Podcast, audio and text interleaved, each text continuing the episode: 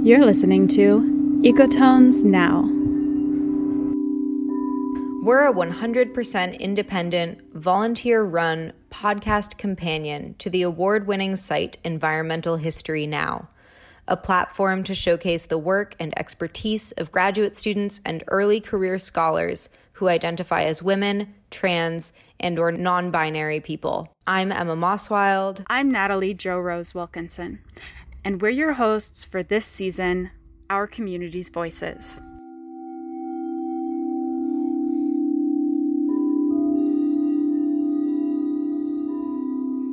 In this episode, Ana Sekulić shares on finding self in scholarship.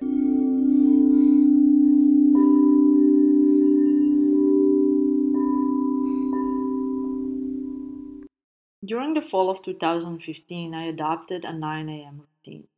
Every morning, I would visit the Bosnian town Fojnica.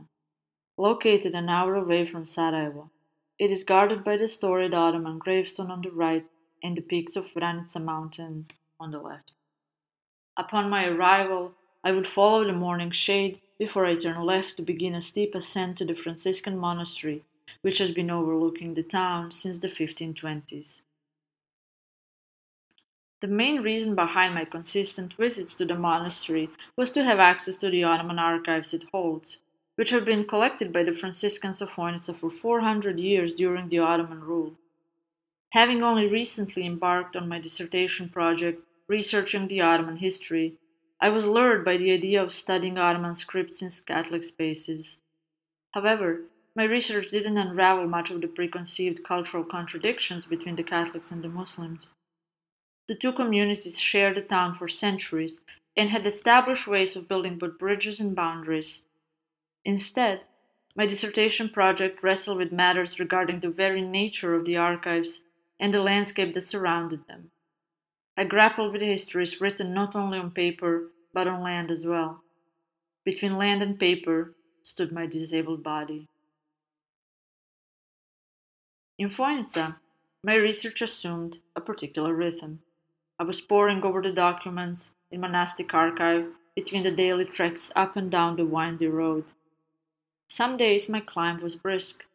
More often, though, I struggled to balance my prosthetic foot onto the steep concrete, which constantly sent a sharp pain to my knee. Snaking steeply from the valley, the road ended at a church guarded by a linden, offering a commanding view of the valley and the mountains at which the physical pain slowly yielded to pleasure. Moving through this landscape became an interpretative key to the stories I read on page. The chronicles told me that monastery nestled in the forested foothills in order to hide from the Ottomans. But on my daily visits, peering through the archive window from which I saw all the street corners, courtyards, and minarets, offered additional insight. This place was as much about seclusion as it was about control and perhaps even superiority. Heights clearly matter. The line between walking and working became blurred in these archival peregrinations. Over time, I understood the monastery to be a point of topographical and spiritual intersections. It belonged to the valley but also to the mountain. The French geologist Albert Bordeaux, while traveling through Fojnica in search for minerals at the turn of the 20th century, described the monastery as a cloister in which the forested mountain slopes served as a wall. The mountain was the monastery. Its timber and springs sustained it over centuries, and the silver extracted from its depths furnished the sacred liturgical vessels. The monastery was also a gateway. It was a point from where herders and animals journeyed to the summer pastures at nearly 2,000 meters thus overlooking crucial seasonal migrations. At least once during the summer, the friars too ascended to the summit, saying Mass to mark the day of the prophet Elijah, and extending the sacred space from the church in the foothills to as far as eye can see. Just as landscape followed me to the archive, the documents urged me toward the mountain. While the monastery and the archive were spaces that I could navigate, the mountain was the end of the road. My body couldn't follow in the footsteps of the past protagonists. As a historian of environment, I was suddenly overwhelmed with a sense of inadequacy. For many historians, immersion in the environments they study is a matter of pride and lore. Roderick Nash, who famously paddled down the Colorado River, said that just as a scholar of the Renaissance needs to travel to Italy, I felt I was a more sensitive writer because I walked the talk in wild country. Walking the talk. The idea that insight comes from a particular type of physical exertion in inhospitable terrains. The seemingly innocuous phrase whose rhyme captures the implicit link between able bodies and trustworthy knowledge. This is, of course, the core of the myth of the western frontier and wilderness. But its principles that privilege the able bodied are built into other landscapes and other types of history writing. I tried walking and talking until I couldn't. If my legs cannot take me up to certain spaces, can my mind truly know them? I had always loved mountains. I love them, as Eli Clare writes, not as soft romantic love, but a deep down rumble in my bones. Even as a disabled child with fragile bones, I often looked for refuge under the thick canopies of trees, daydreaming along the silent slopes of northern Istria. But after leaving the green embraces of home, where hills and forests were a fact of life, I found myself among those for whom nature was about conquest and privilege, those who pushed their bodies to their limits. Story after story of appreciating nature taught me that if I couldn't trek with heavy equipment strapped to my frail hips, I didn't belong there. Now the same doubt confronted me as a scholar. But this isn't particularly a scholarly question. It is a question of where disabled bodies fit in academia and in natural environments. Among many things, disability itself is defined as alienation from nature in literary texts and environmental discourses.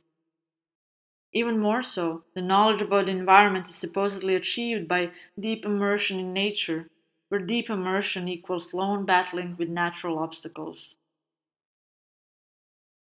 I eventually claimed my place in scholarship and landscape by circling back to the archive. Page by page, I traced footsteps of the friars as they crossed the mountains of Fojnica, Bosnia, and beyond exploring the pathways that wove different stories and visions of that landscape.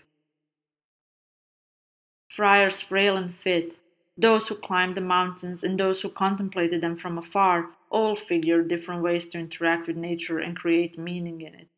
For some, mountains stood for wilderness and spiritual isolation. For others, they were earthly paradise. Sometimes they were a combination of both. My research turned into an enactment of Simon Schama's poetic definition of landscape, made of layers of rock as well as work of mind. My body finding ways to navigate spaces, both written and physical, made it clear to me that different bodies and different communities and narratives have also found different ways to exist in nature. Recently, well after the dissertation was printed and bound, I turned to the writings on disability and environmentalism. I was particularly struck by the observation by a feminist scholar, Alison Kafer. Natural environment is also built, literally so in the case of trails and dams, metaphorically so in the sense of cultural constructions and deployment of nature and environment. This is a different phrasing of exactly the same thought offered by Schama and many others who claim that landscapes are always the result of molding physical contours into particular cultural meaning. However, disabled bodies rarely take that scholarly discussion. For me, though, it is as though I carry the questions of this dissertation in my bones long before I knew anything about Ottoman monasteries or history.